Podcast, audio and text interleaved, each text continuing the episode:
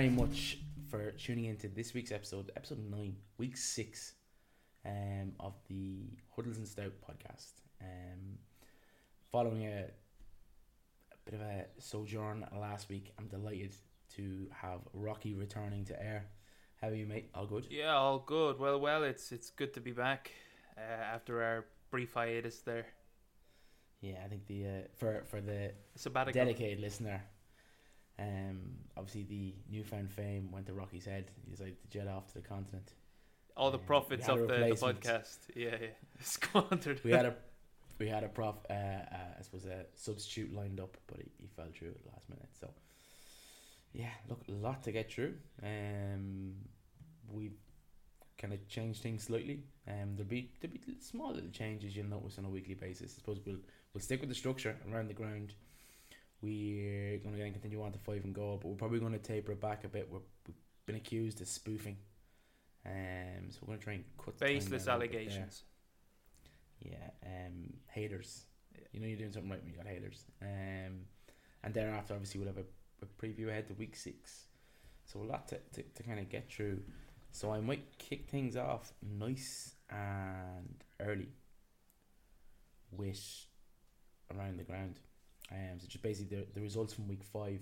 I'll kick it off with a stat that might be worth discussing later on. But uh, It'll come up. Geno Smith, Geno Smith has more completions, passing yards, yards per attempt, and touchdowns than Russell Wilson this season. Suck that one in. Um, Yep. If you yeah, uh, that that that one Scores. stat, well, I suppose it exemplifies the struggles of, of Denver and I suppose the surprise of, of Seattle. yeah. Um, you could argue it's a surprise. You could also argue it's it's just it's they're probably playing football the way Pete Carroll always wanted to play football. Um, so look, a story for for a later moment in time, uh, be it this week or next week. But to quickly just run through the score scores, obviously you probably had the worst Thursday night football in history.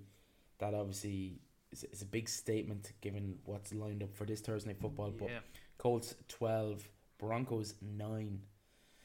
Then moving forward to the early hours of well the early hours for the for the US listener. The London second game London game of the season, the Giants overcoming the Good game. Packers 27 to 22.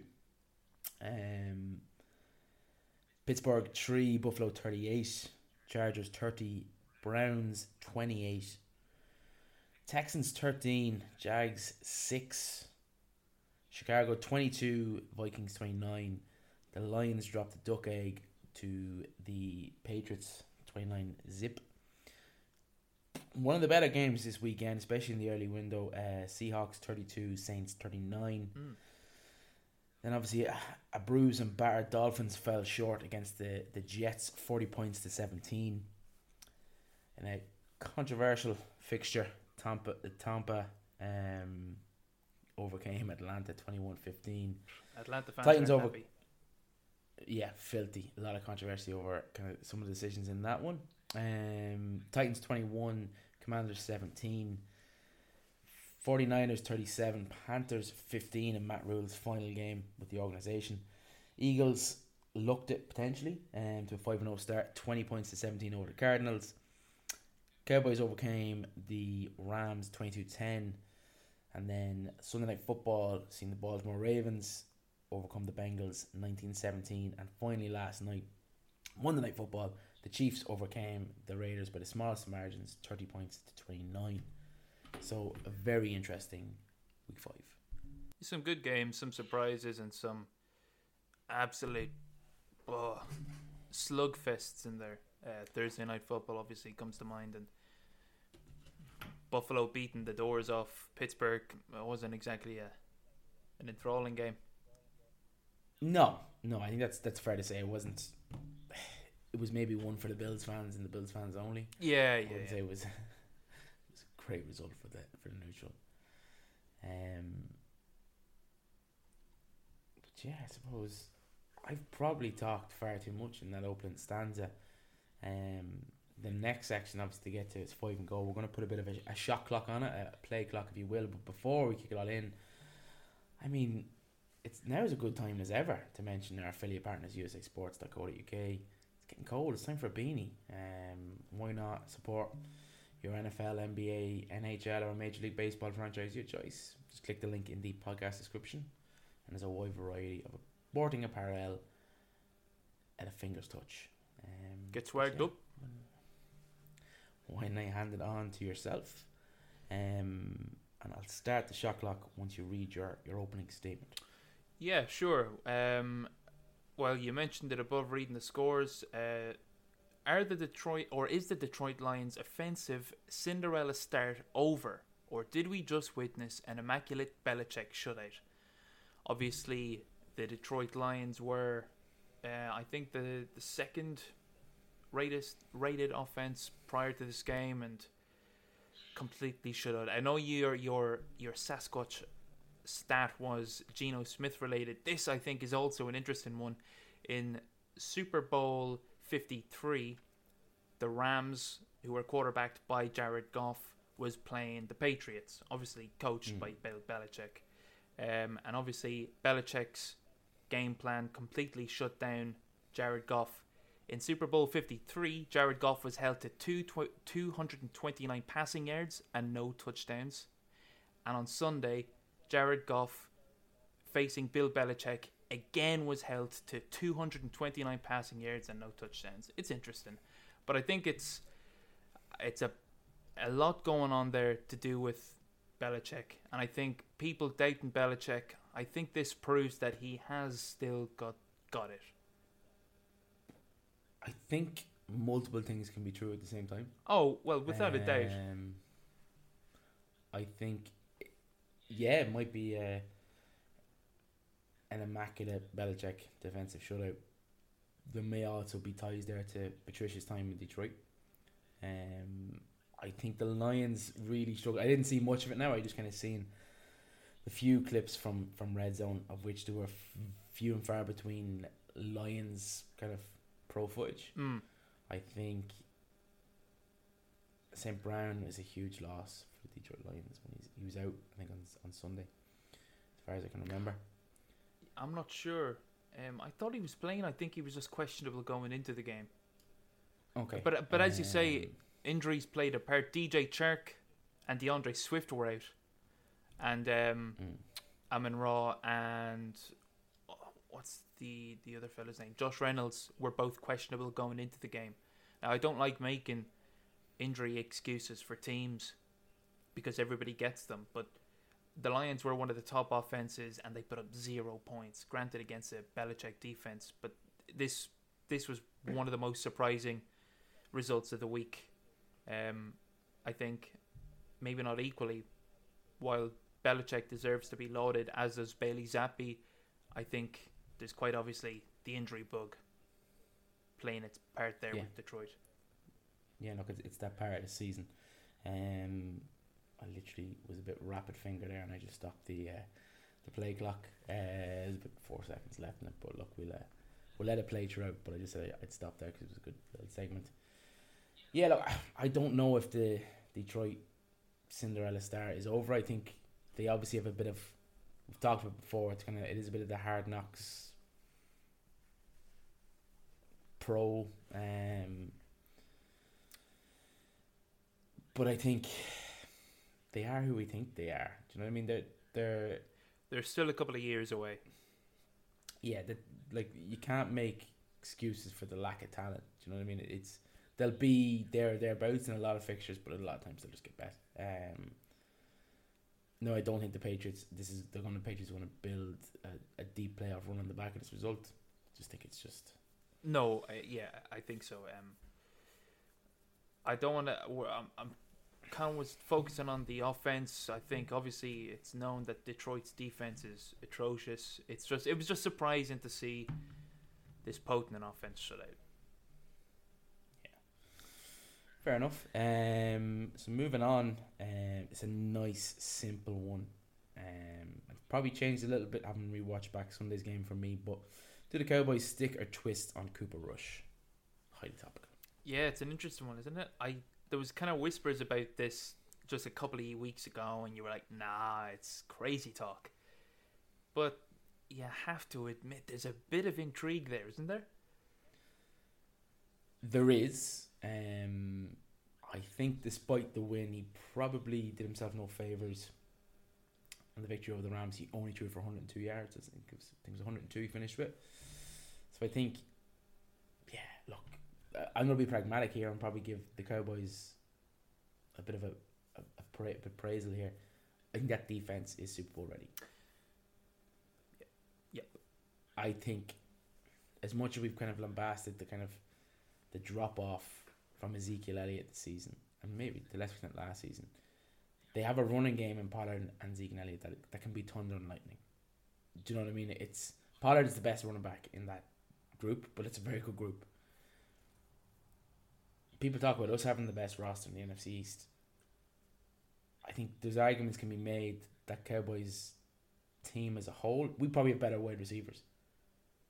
They Yeah. may have a better running game, and they may have a better defense. So, yeah, look, I think if I was if I was a clinical man, I wouldn't start Cooper Rush against the Eagles. I wouldn't start Dak against the Eagles because I'd bring him back the next two games. Think of the Lions and the Bears. Give him two easy wins. Quiet the noise. He's he's your better quarterback, but let's let's be cute here. Sure, yeah. I should. Uh, I do want to um, disclaim that I said there's intrigue. I 100% would start Prescott over Rush. Um, Yes. now, I think from what I've seen, it doesn't look as if he's going to be able to, to play. I think Jerry yeah, Jones says very he's- much 50-50. uh, yeah, I think he says he's a ways to go before he can fully grip football again. Um, and I think, as you say, Cooper Rush, he's done enough, but it is that defense that is, you know, it's it's making his not exactly paltry contributions, but his, you know, his what he can do. It makes that look, um, you know, enough. It it makes any any of his games enough to win because that defense is holding their opponents to whatever 15 20 points tops Mm. Yeah, yeah, absolutely. And look, I, I think don't say that he hasn't done an incredible job, but I think there's an element here where there's so much football on. Fans are kind of sometimes almost just looking at the results and saying, you know, that's where the memes are coming from and stuff like that.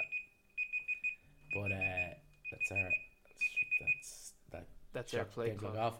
But uh, yeah, no, I suppose in short, he's done an incredible job. Dak is the best quarterback in the Dallas Cowboys yeah he is So- absolutely yeah. Undeniable. I would be blown away if um when Dak is is ruled healthy again that he doesn't get the start Yeah, exactly. Yeah. What you do about nothing, I think. I think so yeah it's it's just all it, it's just the allure of the backup quarterback have we got a diamond in the rough here without us knowing it and yeah That and the Cowboys need to fill column benches. But moving on. Yeah, back to um talking about Geno Smith and the Seattle Seahawks. Uh, I'm gonna own the take I made in the, the preview, and it, maybe it's too early to to to own this mistake or call it a mistake yet. But Seahawks have looked a lot better than I thought they would. I thought they'd le- uh, finish the season four and thirteen. I'd be surprised if if that's what they end up as. Um, Geno Smith leads the league in completion percentage. He's tied ninth and plays over 40 yards, yards, so he's not exactly just playing safe throws. Um, nine touchdowns, two interceptions, um, and all of this on like Seattle. It does remain not an overwhelmingly talented team, but he's doing all of this on this team. Um, I think he's possibly with the Rams looking as they are, the Cardinals looking as they are. Seattle have a chance. Um, and in the NFC, they have a, a good chance, if not at the division, at a wild card spot. Yeah. Um, I think you probably said it, touched on it during the stat. Uh, like I, I, I think, and Richard Sherman is quoted as saying this. He's saying the Seahawks are finally playing how Pete Carroll always wanted them to play. Mm. They've uh, run it back by committee. Obviously, we, kind of in during the previews we were like, you know, Chris, Chris Chris Carson is a huge loss, and he and he is, but they've replaced him in the averages. They have look. Don't get me wrong. I did not expect this from Geno Smith. He has played exceptionally, Mm-hmm. but they've they've good wide receivers. They've they've good pieces.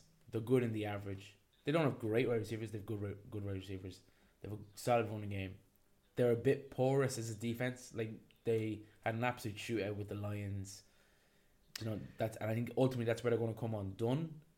But I think Geno Smith has a has a huge kind of argument to be made for most improved player this season. I think Uh, so. don't think Uh, as you say, obviously, yeah, that defense is their Achilles heel, and I think one thing to to look at going forward is, as you said, we thought Chris Carson was a big loss. Rashaad Penny stepped up big time, but now he's out for the season. So now they have DeeJay Dallas and Kenneth Walker, who they drafted. So it's that's worth looking at. Kenneth, Walker's touchdown on Sunday was Fab, was quite quite an impressive touchdown. fantastic. Um, so Yeah, it's something in it. And look, I it's something Sunday was a big day for rookies. Looking at the Jets, for example. Um, Yeah, big day for rookies. yeah. Um, If you Sauce Gardner looked good age. Yeah, I mean, if you you can be a gardener, why not be a sauce gardener? What saying? for sure. Um, yeah, I think like I think the bigger talking point from the NFC West is probably the fact that you've got a, a Rams offensive line which is a mess. We'll get to that later.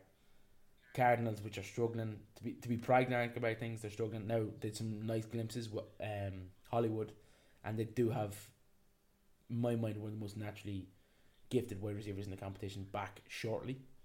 Um, so they could improve. And San Francisco, they're solid, but they're just picking up so many injuries. Did some more injuries in the weekend, so you potentially Seattle could not look, but it, the the chips could fall in their in their favor. Absolutely, yeah. and they could be a wild card position. So I suppose let the chips fall where they may in the Pacific Midwest, because I think you could be onto something. Oh, we snuck that one in on time. just on time. I have the I have the advantage over yourself that I can see the last eight seconds ticking there. Okay, okay. At it. Um, yeah, so I suppose moving from the Pacific Northwest to the Northeast. Um, while the Kenny Pickett era started with a roar, pretty much been a whimper ever since. Was the benching of Mitch Trubisky potentially a little bit too soon? And by extension, now Pittsburgh in a bit of a tricky situation here? Like I get, I get the kind of mantra that he's a Pittsburgh kid and he's kind of he went to college in Pitt and but is he ready? Uh, look, I think it was a tall ask to come in and beat the the Bills. Um, it was a tall ask for that that uh, third down throw to Gabriel Davis. Um, a ninety-eight touchdown pass, and then there was another sixty odd yard touchdown pass to Gabriel Davis. Totally outmatched. I I can't imagine the Steelers are looking at this and seeing that it reflects poorly on on Pickett from the very first possession. He's playing from behind against a star-studded, you know, offense. Look, I get he didn't he didn't look uh, as inspiring as he did in last week, but I think I think teams are looking at quarterbacks now, or they're starting to factor in that they won't be Patrick Mahomes or you know these these you know instant starters or instant elite players from the get go. I think they'll. I think I suppose the thing with Patrick Mahomes that people it's kind of we- we've moved far enough away from now that people tend to yeah, is I Patrick Mahomes. Patrick Mahomes because of Alex Smith Yeah, and is that not why you signed Mitch Trubisky? Um, look, I didn't. I wasn't very excited about the Pittsburgh I quarterback bloody, room. bloody well was. I know you thought he could be a, a good signing for them, and I suppose on Yeah. paper he's just he didn't look the best, and it's a murky situation they're in. But what do you think? Do you Mm. think I think almost at this stage, you know what Mitch is? Do you just ride with Pickett? Do you know what? I've seen glimpses. I've seen glimpses from Pickett. Um, he's a tough kid. There's that play against the Bills where someone has a shot. Bear in mind, he's, he's tiny, and the Bills defender. It, it was the, I think the second skirmish, and, the, and a Bills player shoots in his leg, and he, he's he's not afraid to get up. And No, he isn't that which like that. to me great. says this kid is, is tough, and that's probably going to endear him to the Pittsburgh fans. It's probably like they probably watched him in college. I haven't seen an awful lot of him in college. Obviously, the the viral clip of the the new rule in college: you can't fake slide. Mm. Um, but yeah, I, I think he's tough, and Pittsburgh needs a tough quarterback. So I think ultimately he will be. But I just can we protect quarterbacks a little bit more and let them come through when they're a bit more developed. That's kind of always my thing. Does it again? Does it again? We're making good time here. Yeah, perfect. I think that's all that can be said on Pittsburgh. Right, well, on to the uh, the other Pennsylvania team. We've seen the last undefeated team, the Eagles, play their worst against Arizona. What's the deal? Are they being figured out? They kind of peaked in weeks two and three, and I know uh, week four was a rain game for them, but they haven't looked as good the last two weeks. Now I think this week they they obviously Jordan Mailata was out, and Dickerson and Jason Kelce spent a bit of time on the sideline as well. So I think that factors in. Um, I I think the Eagles are a very hard team to figure out because they like it, it's it's not a conventional game plan, and it's not conventional in this new era of the NFL. It's like, but we're winning. Do you kn- Like No, I know what you're saying. Um, each week is kind of winning a different way, but even this week was a weird game plan. It's th- thirteen screen passes. Um, yeah, I just I, it's um, you don't really know what they're going to do each week. Um, I think no, and that uh, unpredictability. I think is kind of what I'm saying is like I, I don't actually think you can figure out how to beat Philadelphia. I think you just you'll beat them, but it's probably by having a more talented roster or having something as explosive as say maybe Kansas or yeah, sure. I think so too. Um, maybe someone like Lamar. I think a big part of it is is Jalen Hurts. Obviously, not many people thought he'd make the jump that he has done. If you look at um just the last two weeks, you know he was playing Trevor Lawrence, uh, the number one overall pick in 2020, I think it was, and then Kyler Murray, also another number one overall pick. Um, okay, you, you obviously saw glimpses of why Kyler was a, a number one overall pick. He looked dangerous at times, but between his sliding gaff and between Trevor Lawrence's four fumbles and interception, Jalen Hurts, he's just consistent and smart and careful with the ball, and it's almost like Philadelphia are they're hard. You know, they they don't make mistakes. You do have to be explosive, outscore them. Um, They're not going to beat themselves basically. and a lot of teams are doing that this year. They're finding ways to beat themselves. Yeah, no, I tend to tend to agree. I just, I think it's I think it's very interesting. Like I just think, it's Hurts is kind of, he's in line with a new age w- way of thinking. In that, like, I think only NFL franchises anymore are picking a guy because he's big, he's strong. Like you know, there, there would have been a, a quarterback stereotype, and now it's completely scripted. And It's like we can win playing to his strengths, and, and Philadelphia to be to to not be biased here. They took a they took a jump on Jalen. They decided, We were always going to run over on the. Eagles. and like an African American quarterback doesn't normally get the time that Jalen Hurts has gotten, so they have to be commended on that. Um, I'm not going to debate whether that's right or wrong. We all know that's wrong, but it, it is it is a factor. Yep. And I think they've been rewarded for it now. I think they have a strong strong roster, strong defense. Defense is going to make plays for us. Is it as strong as maybe the Cowboys defense? No, but it's it's strong enough to compete. Um, I think in some ways it's it's comparing, but the uh, the pass rush, that's that's what worries me most about um, next week is, you know, is is Mailata, Dickerson, Kelce all hundred percent to, you know, Demarcus Lawrence, Micah Parsons. That's a scary deal. Um, Yeah. Look, we- we- we'll stick a pin in that. We're, we're staying within the NFC East. I'm gonna bring in a rule, and look, maybe it's the fact that it's Dallas week. It was two Philadelphia Eagles fans, but we're not discussing any, anything about the NFC East next week, no matter what happens. yeah, I It's think only- that's only fair. Unless it's Um, only Washington, we probably haven't paid too much attention to them. Well, there's, there's enough talking points out the Commanders, to be fair. But Yeah. look, with Barker, um, so I suppose we've seen a rejuvenated Saquon Barkley under Brian Daboll, um, and despite their obvious limitations, they're lying four and one. Um, a huge win, come back from come back from I think it was twenty points to three, uh, against the Packers on Sunday uh, lunchtime. Is Daboll the man to bring them back to perennial challenger in the NFCs? Because they definitely were for for large chunks of history. Um, and I, like just for me, I was looking at that roster. I'm looking at Daniel Daniel Jones, Danny Dimes. I think Danny Quid is as he was referred to on the weekend. I'm looking at like Saquon is playing his best, his best stuff, uh, and that kind of goes back to kind of his breakout years with Eli Manning at the helm.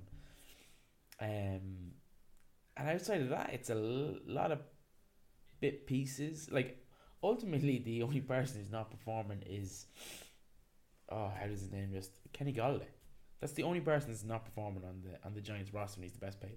Yeah, unless you want to lump in um, Kadarius Toney as well, their first round pick last year. He's done almost nothing ex- aside from one game against the Cowboys last year. He's also barely contributed. But Kenny Golladay, what a what an egregious mistake. But it's inexplicable. But- Nobody could have predicted that he was going to have as No, bad a season. like you say, it, it it's like a mistake, but the decision at the time seemed Yeah, I'm only Valid. call, I, I'm only able to call it a mistake now in retrospect. I I Mm. was afraid of Kenny Golladay once that signing was Mm. made. Yeah, like you, you couldn't lambast the, the Giants kind of back office for for bringing in Kelly Golladay. It looked like a smart move. It looked like yeah, this is like they have Sterling Shepard. Sterling Shepard is a is a wide receiver too. Um, they've drafted well. I don't think they drafted Toney at the time, but they probably were going to draft a wide receiver. So you're looking at like, it's a good wide receiving core. And then Kenny Kenny Golladay just massively let you down.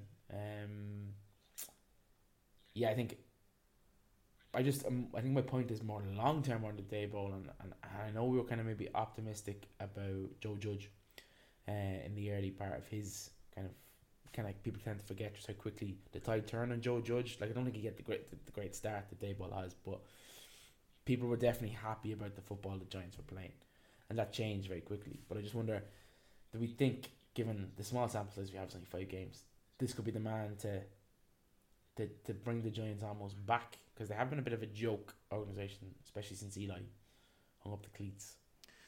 Yeah. Um. Look after the Titans, I think it was in week one. The next three games were you know relatively soft.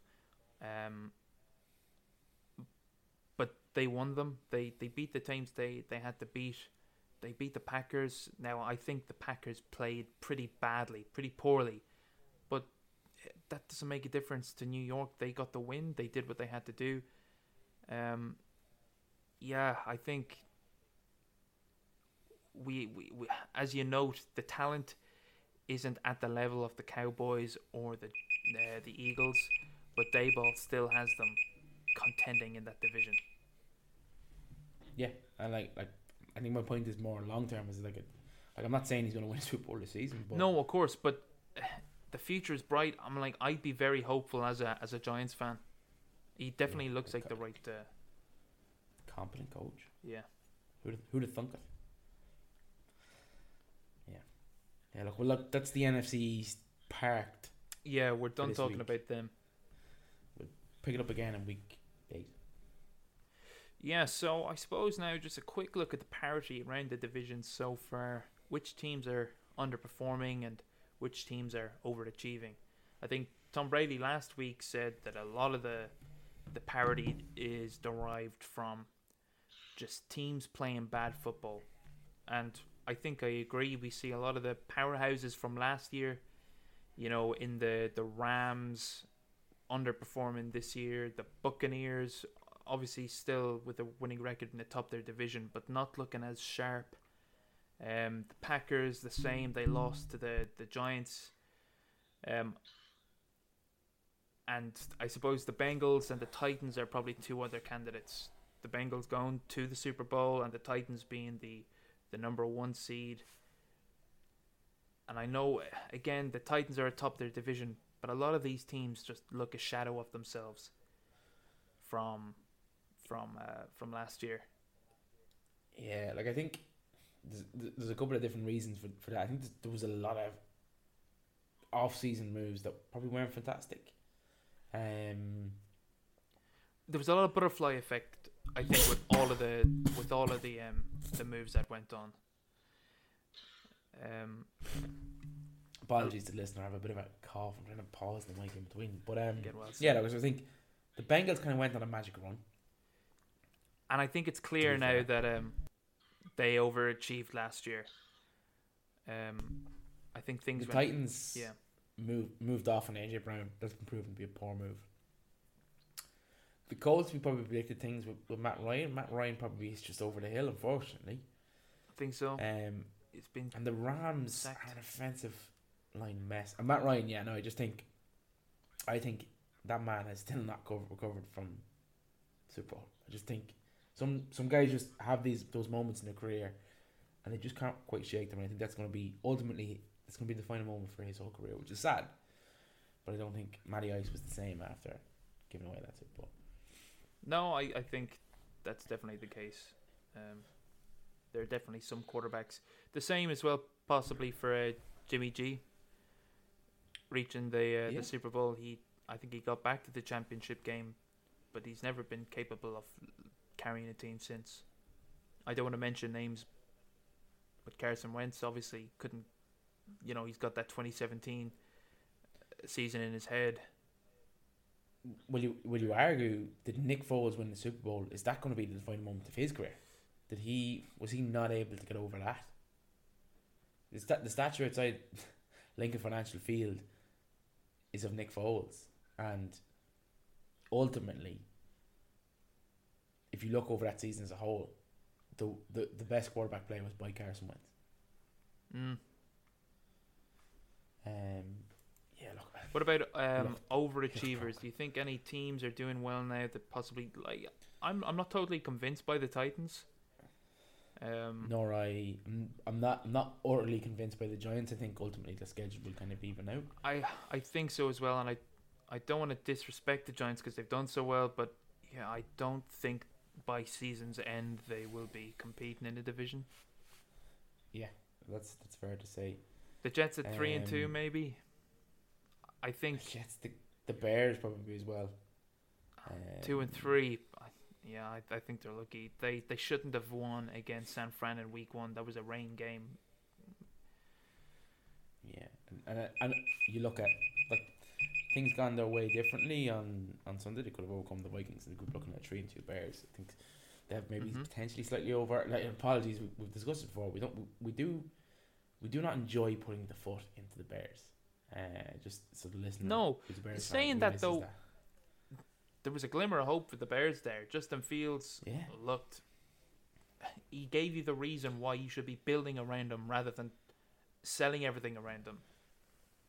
And I think that's what you needed to see in Chicago. You know those glimpses where he could operate and do well independently of the team around him. Yeah, I think. Yeah, in terms of other teams that have overachieved.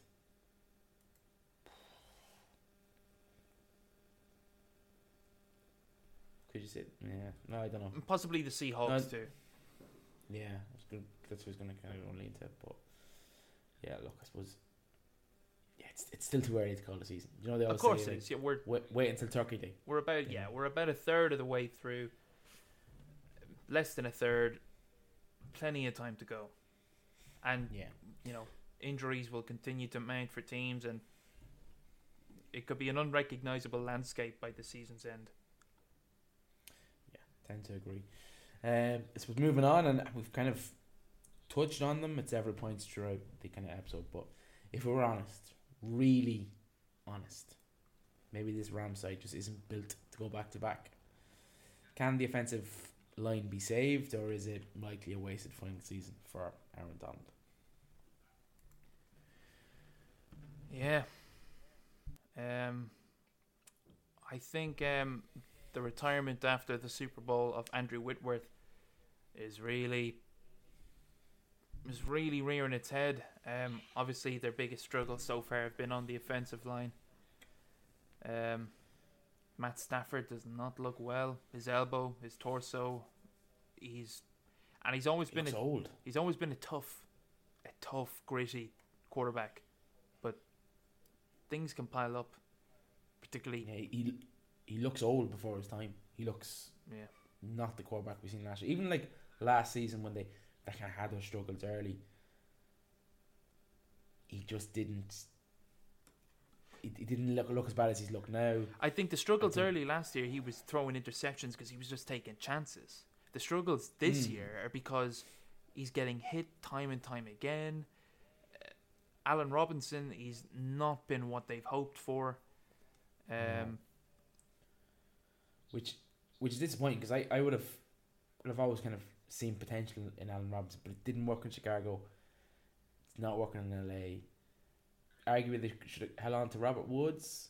Um, I know he's not had a fantastic season in, in, in Tennessee, but he's doing bits. mhm. Um, yeah, I just you wonder if if the if the money that they got on the back of the Super Bowl, I mean, in terms of like retirement players, kind of a few off season movements, if they could have been better utilized, if they should have shored up that offensive line, um, like they went out and went big on Aaron Robinson. Mm. You've got the best wide receiver in, in the competition. Why not just stick? I know, Look, kind of- prioritize. You say that as well. The Bengals went out and after getting to the Super Bowl, they reinforced their offensive line, and again, it's still inconsistent. Um, and I do agree with you that they probably should have prioritized replacing Andrew Whitworth, who was a franchise left tackle. And and there was there was other movement on or transactions on the offensive line. Um, look, Can I, can I be brutally honest though with regard that? I have Please. a lot more confidence in the Rams back office, front office, than I do in the Bengals front office. As an organization, the Bengals, I, I do believe, until I'm proven wrong, are an organization that's looked out in the talent they've they've got with Burrow, um, Chase, and even to a lesser extent Tee Higgins. I don't think that's a structurally sound organization, and I think they won on the back of Joe. Burrow. They won well. They got to Bowl on the back of Joe Burrow, but I think the Rams front office is it's a it's a well tuned machine. So I would have confidence if they'd looked to invest in the offensive line. I think they would have adequately been able to resource it. Uh, look, I agree. I think um, the difficulty the Rams obviously have is the the draft picks that they've gotten rid of, and obviously it doesn't matter what you think of draft picks. You know whether they're better as you know being taken or as trade, you know bargaining chips. The fact is they don't have any, so they can't do either. So it's we'll have to see where they go from that. And and I think we were watching the Super Bowl last year, and I think you said something to me about that this might be the last time Joe Burrow gets to a Super Bowl because it was such a run of good luck. And I didn't really, I didn't really agree with you. I didn't really believe you then, but Welcome to another round of Drawing Board or Miro Board. Today we talk brainstorms with UX designer Brian. Let's go. First question. You thought you'd see everyone's idea in the team brainstorm, but you've got a grand total of one. Drawing board or Miro board? drawing board, right? Because in Miro, the team can add ideas now or later. And with privacy mode, we can keep them anonymous until they're good to share. Correct. Next, you need the best way to explain your idea, but all you have is a few sticky notes. Drawing board or Miro board? Drawing board, because, you know, in Miro, I could record videos, add text, images, links, and digital sticky notes, of course, present my thoughts the way I want. Right again. Now, You're looking for a past idea you thought was just genius. Only you could find. Oh, there it is. Drawing board or. Miro! All our finished and unfinished work lives in one place. And he's won. Join over 60 million people getting ideas noticed in Miro brainstorms. Get your first three boards for free at Miro.com. That's M I R O.com. I think I think that was a good take then, and I think it's an alright take I'm, now. I'm, I'm highly honoured that my wisdom has stood with you from February. Absolutely. I think about that at least once a day. Wow. Yeah, it should be once an hour. Um, yeah, look, I suppose moving on, uh, we'll keep an eye on the Rams, but I think it, it's getting towards crunch time for them. It has to change quickly. Yeah, I think um, my final point is just to have a quick look, you know, just under a third of the way through the season, we're just going to have a look at some of the front runners for the various awards, you know, MVP, offensive and defensive players, and rookies of the year, and, and coach of the year. Um, so looking at MVP, Josh Allen's out in front, followed by Patrick Mahomes, Lamar Jackson, Jalen Hurts, Justin Herbert. Um, you know, Joe Burrow, Rodgers, Kyler Murray, Tom Brady are all sort of kind of lagging behind. Um, I suppose no real surprises there. Yeah, the most valuable quarterback award will, Yes. I think, if if he hits, given the talent that's there, I think it, it's Josh Allen's year. Yeah, I think so. The I think the you, you might think Jalen Hurts because obviously his team is undefeated, and maybe if they they finish the season undefeated, he'll get it. But at the moment, it's looking like a team effort for for the Eagles. Um, Lamar Jackson obviously was playing like a man possessed the first couple of weeks. The problem with him is that his defense is really letting you know him down. So he mightn't have the record at the end of the year to back up his. Exactly. And you've got, yeah, Josh Allen, Patrick Mahomes. I think I'd probably just take Patrick Mahomes on the odds, but yeah.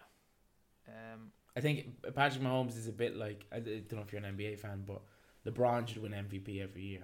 Jordan should have won MVP every year. yeah, yeah. It's it's it's almost becoming a story award. So I think probably reason Paddy won't get it. All right, looking at a offensive player of the year, um, all under ten to one is Cooper Kupp, Jalen Hurts, Lamar Jackson, Justin Jefferson. They all have um, they all have you know valid cases. Kupp is like the only weapon that's working for the Rams at the moment. Lamar Jackson and Jalen Hurts obviously having really well good seasons. Justin Jefferson pr- proven, I think he's maybe the best receiver in football now. Um, and then after that, you've got Stefon Diggs, Saquon Barkley, uh, Nick Chubb, Josh Allen, Tyreek Hill, Davante Adams. Uh, then the usual, you know, Ja'Marr Chase, Deebo Samuel. I, I, the only surprise I would maybe have is Saquon being twelve to one. He's I was gonna I was gonna say when you were finished, I was gonna say he's a dark horse for me. He's a I think so too. I think so too. He's um If he continues, how he's going. Do you know what I mean? If he's yeah. If his first five is replicated across all seventeen, he's, he's a smoky for me. Moving on to offensive rookies, you're going to start off with Chris Olave, Dameon Pierce, Breece Hall, Romeo Doubs, Kenny Pickett, Drake London, and Garrett Wilson, all 10 to 1 or shorter odds. I think so far Chris Olave has been the guy. Um, I think Breece Hall had, had, a, had a pretty big game. yeah, Sunday. Breece Hall, Dameon Pierce as well. He's he's been a nice Mm. pickup for him. Drake London has shown patches. He's not shown it consistent for me. Yeah. Not saying the talent's not there, just like it's it's still early in his development. Um, I suppose over ten to one, you've got George Pickens, capable of fantastic catches, just mightn't have the quarterback. Well, maybe incredible we might fly through fly play. He he might suffer because of the, the quarterback position in Pittsburgh. Bailey Zappe at twenty two to one might be a flyer if he starts more games and supplants Mac Wilson. Um, yeah, you've got you've got obviously all the other offensive rookies, but none of them really start or you know standing out. We'll go on to defensive players of the year. Micah Parson It- at even that's it. odds. Even it. odds, yeah. I Um, don't. Nick Bosa, yeah. Aaron Donald, Rashan Gary, Myles Garrett. Nobody's really, you know, separating from the pack. It's it's It's Micah. it's Micah, and they're short Micah, short odds for they're short odds for like an award or a season award, but I don't think you could argue with it. Uh, defensive rookies, you've got the linebacker for the Jags, Devin Lloyd, Uh, Sauce Gardner, Aidan Hutchinson, Travon Walker, they're all at 10 to 1 or shorter. And then Thibodeaux, Karlaftis, Tariq Woolen, Jalen Pitre, and Del- uh, Stingley. I'll be honest. I saw probably more of the Jets game at the weekend than I've I've seen of a lot of Jets games in, in recent years, and I was really impressed by by Hall and in particular Sauce Gardner. So, uh, like, look, it, it's a very small sample size, but for me at this moment in time, I think he's he looks something special. He looks as advertised. Um, Mm. I thought he should have been the first picked defensive back. I like Tariq Woolen as well. I think he's looked good. Mm. And then I suppose just to round out very quickly, coach of the year. Um, Nick Siri- Sirianni, Brian Daboll. But the two of them are obviously the top two. I think they have very good, very good cases to be Chances, made. Kevin yeah. O'Connell, and Mike McDaniel, uh, and Doug Pederson also have have some things going for them. Um, again, it, Um, the there's not too much spending too much time on coach of the year this early in the season. It uh, you know again the landscape can look much different. A- Yeah. And just very quickly, sorry, comeback player of the year, Saquon is is your top. Um, then Could be, followed yeah. by Geno Smith, another good candidate. Uh, Brian Robinson Jr., Derrick Henry, Christian McCaffrey, J.K. Dobbins. yeah, J.K. just hasn't hasn't had the production. I think No. they were hoping. And Christian McCaffrey, he- no, I don't think so. He's he's not getting the same usage. No, no. Um, it's a nice segue though that you mentioned Chris McCaffrey, Christian. Um, so Matt Rhule is the Mm. first coach to be fired. Who do we see taking that position? Um, especially in as look, let's be open and, and transparent here. We were both high on the Panthers this offseason. Yep. And I think there's still an awful lot of talent in that roster that the right coach could make work. And look, arguably the the reason Matt Rhule lost his job is because of two quarterbacks. But I think both are arguably highly serviceable. They won't, they're not they're not league great, but they're league average. And I think the right coach could make this work. It could could al- almost if they start in the morning could almost turn the season around. I don't think that's going to happen. I think they probably go caretaker manager, but long term, who do you see taking that position? Yeah, I think David Tepper has sort of implied that it'll be it'll happen in the off season, Mm. and uh, Steve Wilks will um, caretake over the Panthers until then. Who do I see? I don't. I see- I'm I'm not too keyed in on college football. I couldn't give you any of the hot names there. If we're, if you're looking at sort of coordinators, um, obviously I'm going to speak on things that I'm familiar with. Jonathan Gannon um, got a lot of sort of hype last season and interviews with the um, the Houston Texans, and obviously the main strength of Carolina is its defense, and he's a, the defensive coordinators for the Eagles. Uh, that could be a decent match.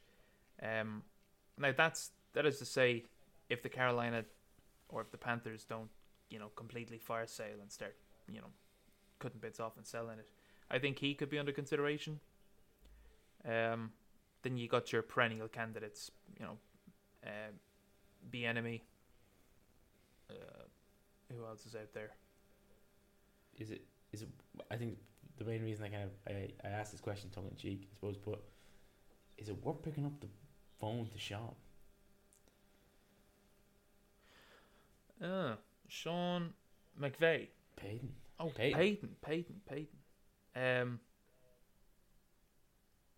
Like I, I think like you, you can go for a college coach. I don't think they go for college coach because Matt Rhule didn't work out.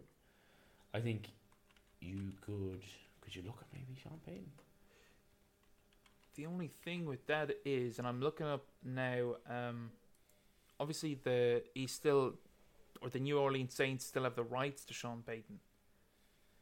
So until well after after next year. okay.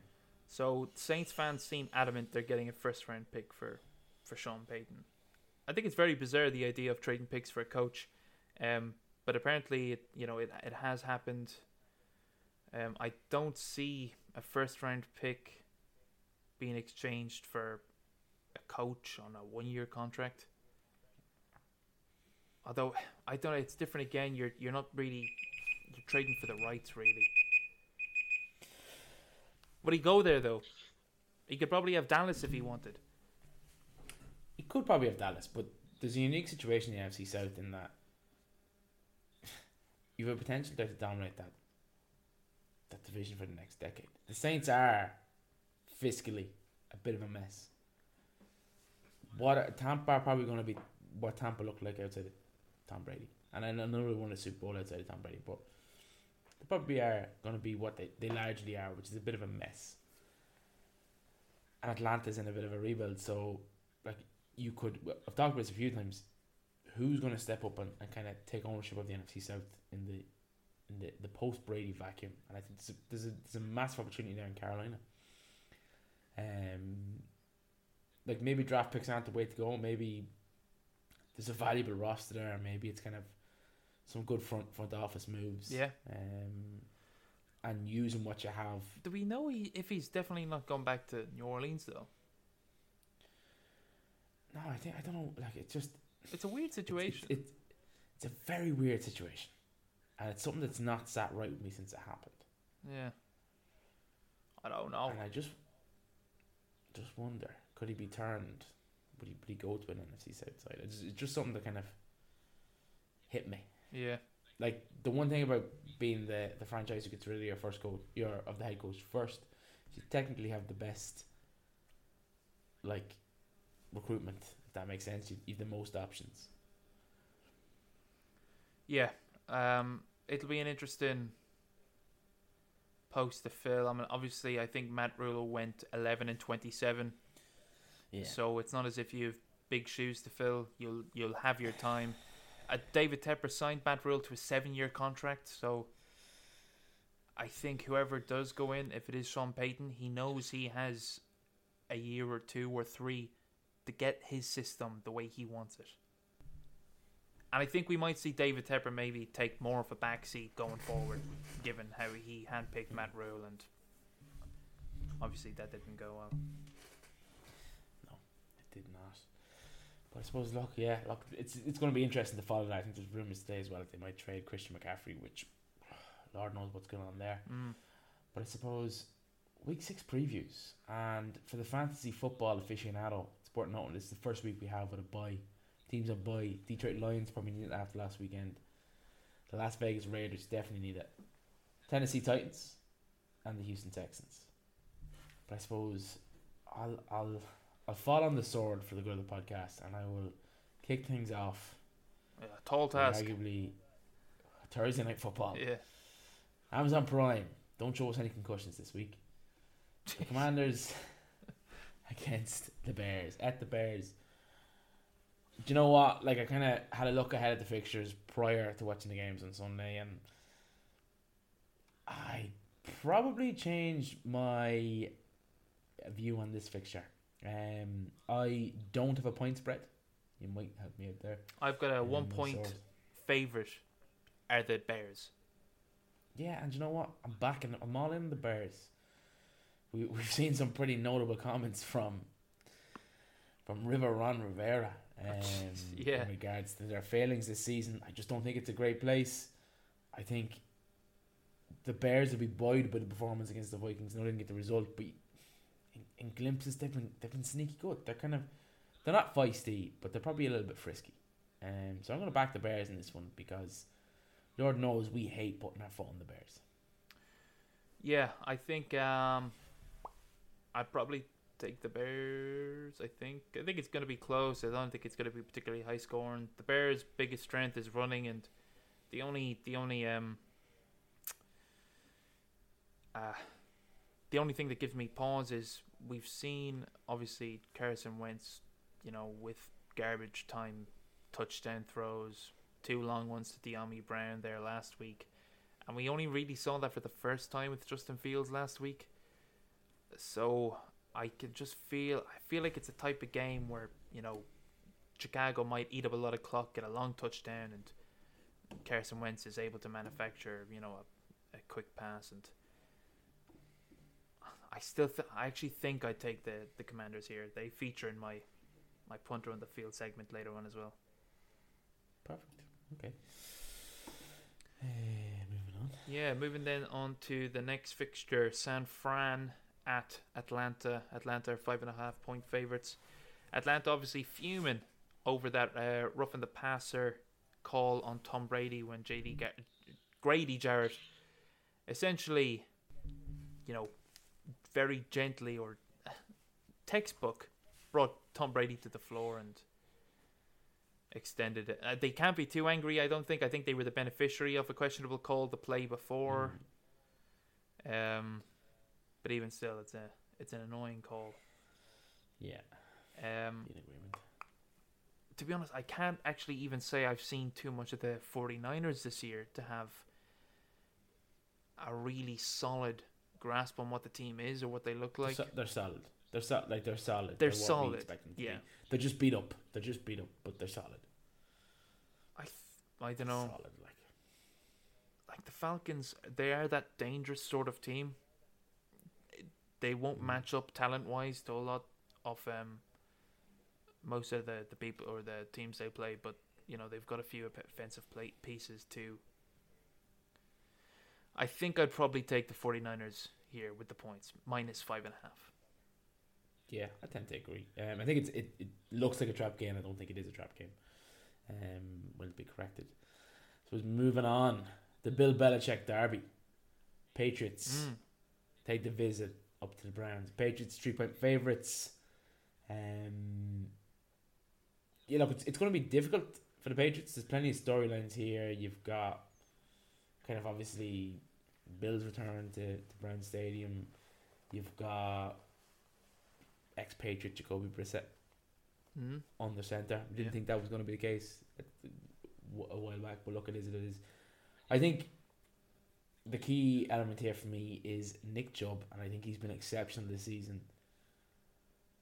I fancy the Browns to steer into that. I. I think the Browns. I think the Browns are gonna. Are gonna overcome the Patriots in this one. I don't have any reason for it, but I would agree with you. I think you see Yeah. like a team shut out another team. You know, you see the Patriots shut out the Lions, who are one of the you know most prolific offenses this year, and then you're saying, right, well they could do it to anybody, but they won't. I think. Um, I just think, uh, yeah, they're facing a different kind of defense, or a different kind of offense rather. I think Nick Yeah. Chubb and Kareem Hunt are just. Mm. different. Um, yeah. I'm happy with that one.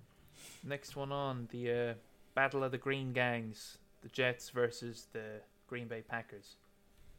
I've got the Packers as seven point favorites. Um, obviously they lost to the Giants last week, and the Jets won last week. It's a bit of a fishy. I think I'd take the Packers here. Um, I think the Jets, you know, they beat up on a a banged up Dolphins team, and the Packers lost a game they shouldn't have. So I do think the the Packers are a better team than that seven point spread indicates. Yeah. Yeah. I'm with you. No. Um, I'm all in with you. Um, next up, I suppose, is probably your favorite fixture. Absolutely, Of the season. AFC. Bowl You round. love this one. Uh, it's the Jags. It's the Colts. Um, it's so hard to predict this one, and and traditionally speaking, I, I wouldn't predict like I, I would never look at this and, and say oh, I'd always go with the favorite side, but you have me in my in my head a little bit, kind of the the track record of, of Jacksonville versus versus Indy.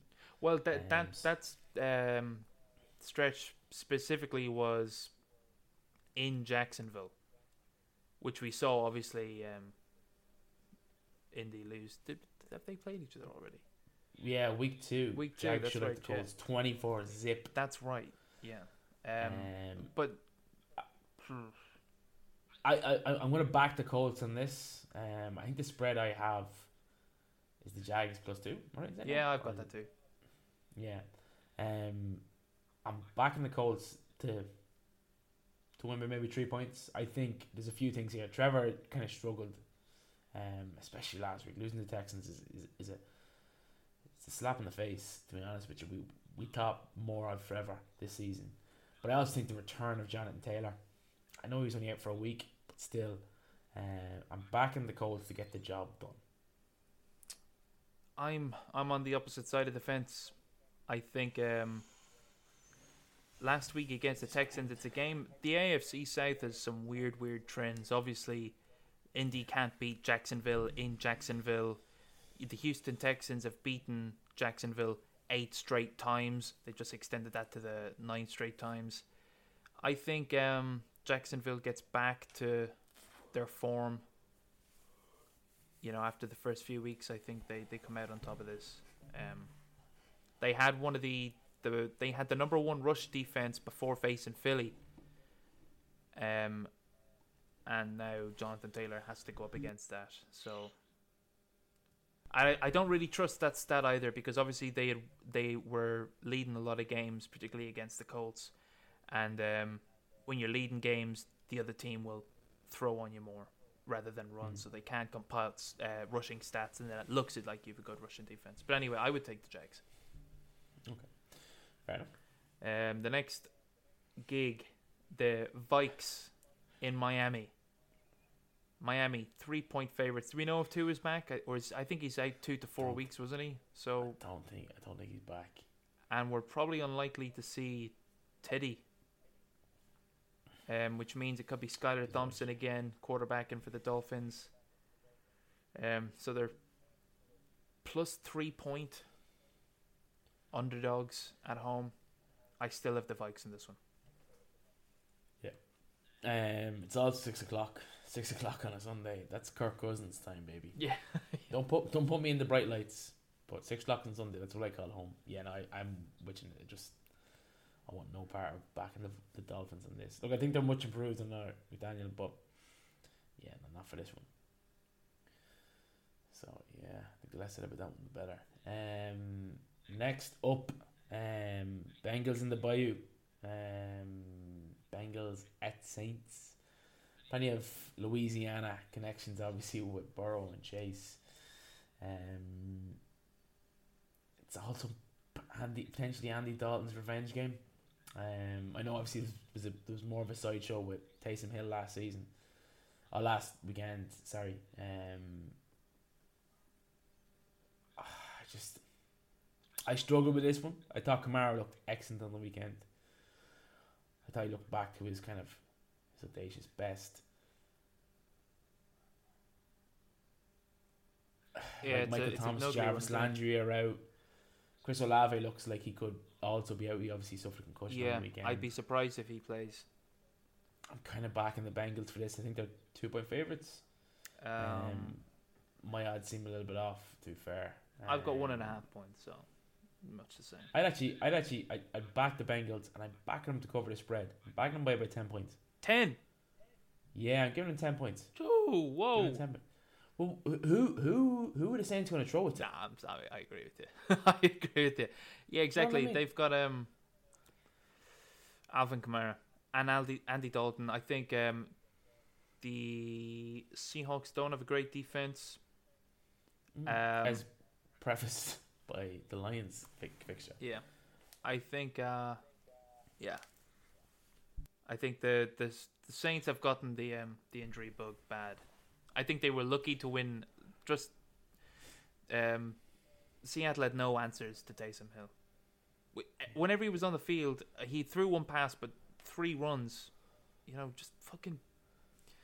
Anyway, And and look, sidebar, if you ever raise your voice to me when I'm slating the Saints again, pull you out of this podcast so quick. no. No, you're joking. Right, come on, moving on. Um, yeah, moving on to the Ravens in the big city, the Big Apple. Um, the Ravens as five point favorites. The Giants five point dogs at home. Um, if you were to look at the records, you'd think the Ravens have no part or no no reason to be favourites in this game, but obviously we know that the Giants have been eking wins out over superior teams. It's a tough spread though. Um, Mm. like Giants fans are going to show up. Um, I think here I'm going to take. I think I'm going to take the Giants plus five. I'm going to take the Ravens, and I'll tell you why. Tell me why. I think what what we've seen this season is something we've not seen ever before. Is traditionally, if you played in a London game, you got a bye weekend. Think that commute could be quite onerous on those uh, Giants players. I think Baltimore special with Lamar, and I think ultimately we we've talked about the the the lack of talent has to start to show some moment in time. Look, I like that reasoning. Uh, we saw the Vikings play in London against the Saints, eke out a win. Then they came back. They managed to beat Chicago, but Chicago was a poor team, but they almost came back into it.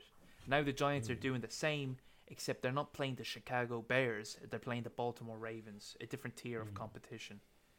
Um, Uh, make good points from time to time. Yeah.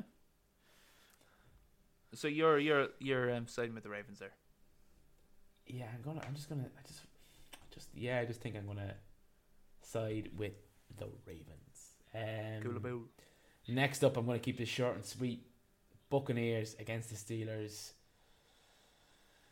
Look, I think Fournette. I think Steel, the Buccaneers are eight point favorites. I have. Yeah. Um, I don't see much improvement for the Steelers just yet. I think there is cause for for for optimism, but Godwin's back. Uh, Evans is obviously back.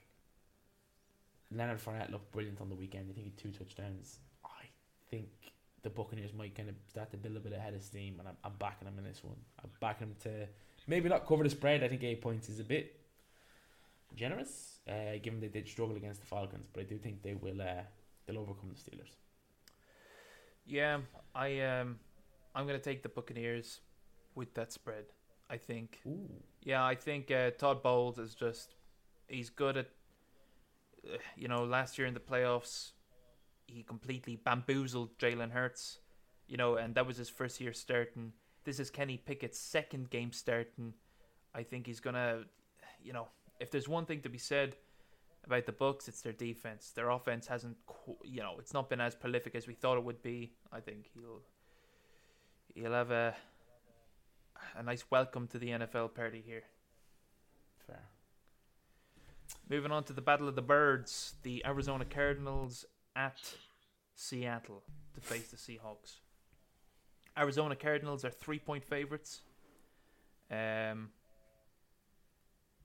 yeah, uh, to be honest, I think um, D Hop is suspended for six games, so he is still suspended. He- He'll be back uh, next week.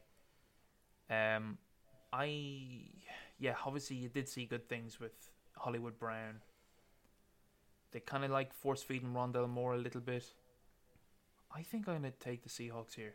They've given me no reason to to think they can couldn't hang with Arizona, and then I'm getting three points on top of that. You know.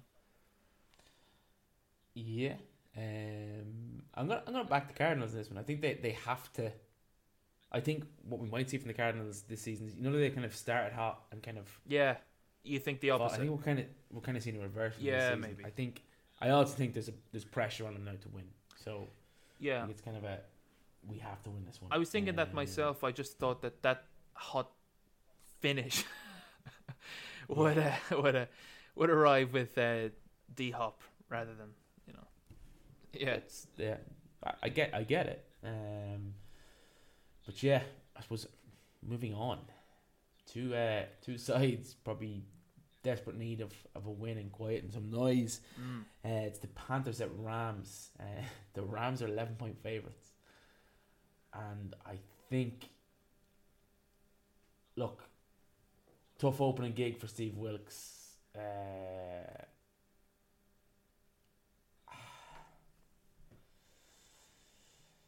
yeah, I, I, I kind of have this penciled in as a get right game for the Rams.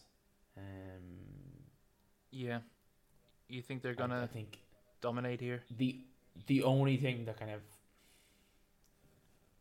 cause for concern is the Rams can't run the, the ball. Um, so if they can't do that, it's only a matter of time before Cooper Kupp kind of gets more contained. Um, that's my only cause for concern. But I, I do think it is the mess that is Carolina at this moment in time. I think it's, it's a perfect get right game for Rams. I don't them to cover that spread though. Eleven points is excessive. Yeah, I I would take the Panthers with the points, the plus the plus eleven. I Yeah. think yeah, you Yeah. do often see with mid-season firings, you know, the team come into the next game really fired up and they give an uncharacteristically good game. I think as well you've got uh, Derrick Brown and um, Brian Burns that might give Matthew Stafford, you know, a bit of a bit of a bit of hassle there. Again, I think there's no danger of the Rams losing this one. I think it is a get right game. But Yeah. ten and a half But- points is a lot. Excessive. Excessive, one might say. Moving on to the absolute showstopper of the week. Josh Allen and his Buffalo Bills at the KC Chiefs. Um, KC Chiefs are three point dogs at home. So three point spread, Bills minus three. Um, I find this one as well kind of kind of tough one to to sort of gauge or measure the two teams against each other.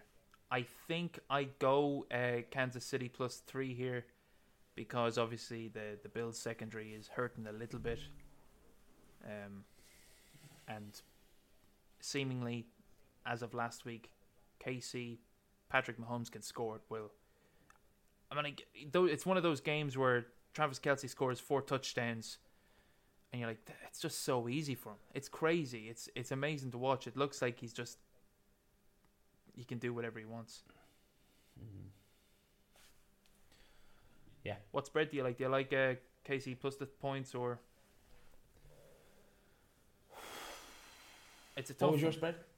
I it's three, but I I'm taking KC plus three. Okay, well I have I have KC plus two, so I'm gonna I take that. Um, yeah, no, I think they'll they'll cover the spread. To be fair, um, I'm thinking like uh, it's gonna be high scoring again, like that playoff game. I think so. I think 31-27 for me. That's what I'm predicting. Yeah, yeah, that sounds about right. If I ever nail one, if I ever nail one of these scores, let me tell you, I won't. Uh, I don't often throw a score, but when I do, if I if I ever nail it, I'm gonna let you know about it for now into eternity. Um, yes, but moving on. America's game of the week, and the only game I care about this weekend. Mm. Dallas Cowboys making their way up to the Linc. Uh, I have the Eagle, Eagles as five point favorites. Yeah. Um. And you know what? I'm going to back and cover the spread. Wow. I'm shooting my shot, and I know it's it's probably biased, and I, I and frankly I don't care. Um, I think we've talked about kind of what the Cowboys' offense is. I think it's a lucky thing that we're we're quite we're quite effective running the ball. I know it can be up and down, um, a little bit untraditional, but uh, yeah, back our running game. We might might see limited touches for a wide receiving corps, but I also think Darius Slay is going to lock up CeeDee Lamb. Okay, that's um, I'm on the opposite side of the fence here. I think, obviously, Cowboys and Philly both have you know top five defenses.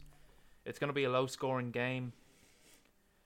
Um, I do think Philly is the better team. I think Philly will win, but in a low scoring game, give me five points.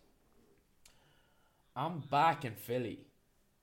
Not only to beat the spread, Go I'm on. I'm looking. to win by seven. I'm back. I'm going Whoa. for I, if if Philly were plus seven. Whoa. Yeah, and You you, can take that to the bank.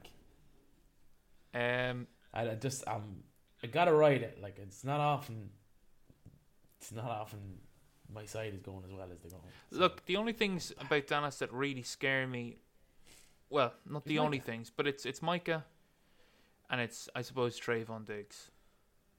So I don't know, roll the pocket away from Micah and throw on the opposite side of the field of Trevon Diggs, and we're golden. I know. I, I think Dallas are in with a good shot. I think Cooper Rush's um, limitations will be on display here. Ooh, yes, I like it. I like it. Yep, I'm in agreement. Right. Um. Eagles plus eight. Okay. Eagles by eight. By the time it's Sunday night, it'll be plus twenty. Yeah, feeling yeah. myself. And then obviously Monday night football. Uh, the Broncos are going to LA. Play the Chargers. Um, the Chargers are five point favorites. Uh, I think Justin Herbert is getting over his, his rib injury. He's he's looked better. Um, Russell Wilson, obviously having that sort of the mini bye, playing on Thursday night football last week. So well, he he had uh, several months in the off season to rest up and acclimate to the new playbook, and he hasn't looked good for the first five weeks. So I don't see why he's going to look drastically improved here. Um, I'm taking the Chargers minus five. Yeah, no arguments here until I'm proven wrong. Um, no arguments. Like they're mu- they're they're five point favorites at home. If you want to factor in home field advantage, two or three points, that's saying the books only think they're you know again two or three points better than the Broncos. I think that's I think it's a bit short. I think yeah. they'll cover that spread. Yeah, fair. I suppose. Look, that's that's week six previewed. Mm. So why don't we quickly touch on put in the field? Um, let's let's win our, our listeners some money. Yeah. Um. Obviously, we didn't do it last week with our little hiatus. Just a quick recap on what we've done so far. Uh, we're giving you six selections per week, split across two different triple bets. Week one, four of the six came in. Week two, five of the six. The safe bet one, and week three, five of the six, and the quadra money bet one. So not a bad track record so far. We're at seventy-seven percent hit rate. How much how much have we won though? How much have we won? How won? about the hit rate? Um, well, well, zero. I, I, I blew that money on my my business trip. Um, but if you're banking, if you're banking, the winnings were up. Uh, we're up twenty euro, twenty odd euro. Um, okay, so the first, the safe as houses bet for this week, Washington tease that up to three and a half. I think Washington that'll they're they're well matched. Washington and Chicago. I think that three and a half will just give them that nice cushion they should cover. Um, Cincinnati teased them up to three and a half. Um, they're playing New Orleans. Um, I think, I think, you know, I think Cincinnati overall are a better team than Seattle, and Seattle went toe to toe with them. I don't think Taysom Hill is going to have as big an impact. I think Cincy should get a, a win. They're they're desperate too. Uh, I know New Orleans are chasing the division. So is Cincy. You know, it's it's in danger of getting away from them. So since Cincy teased that up to plus three and a half, and then Jacksonville uh, teased that up to six and a half. Um, I think Jacksonville will win that game, but six and a half points it's giving you that nice nice margin. So those three selections are two to one. You know, you bet a tenner, you'll you'll get thirty back. The quadra money, Dallas teased them up to nine and a half. Again, I think it's going to be a close game, so you're just widening that margin. Um, Carolina, I'm going to tease them up to eleven and a half. Um, again, it's just a big spread, and I think they can cover. And then Minnesota, just take the point spread minus three. Um, Skylar Thompson should be quarterback, and Minnesota's a better team. You bet ten, you'll get fifty back. That's four to one. So hopefully, I can continue the, suc- the success. Um, if if if it does continue, one of those will hit. At least one of those will hit. Okay. Perfect. Well, look, I think it's all from me. Yeah, I think that's all from me. Well, I guess, I guess, as a fellow once said, thank you. Yeah, thanks everyone. Bye. Take care.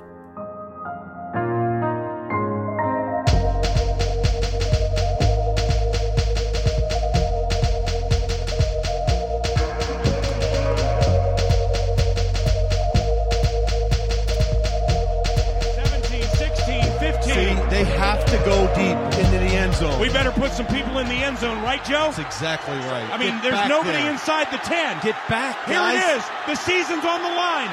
Two receivers left and right. McCown takes the snap. He steps up. He's all by himself. Fires into the end zone. Caught!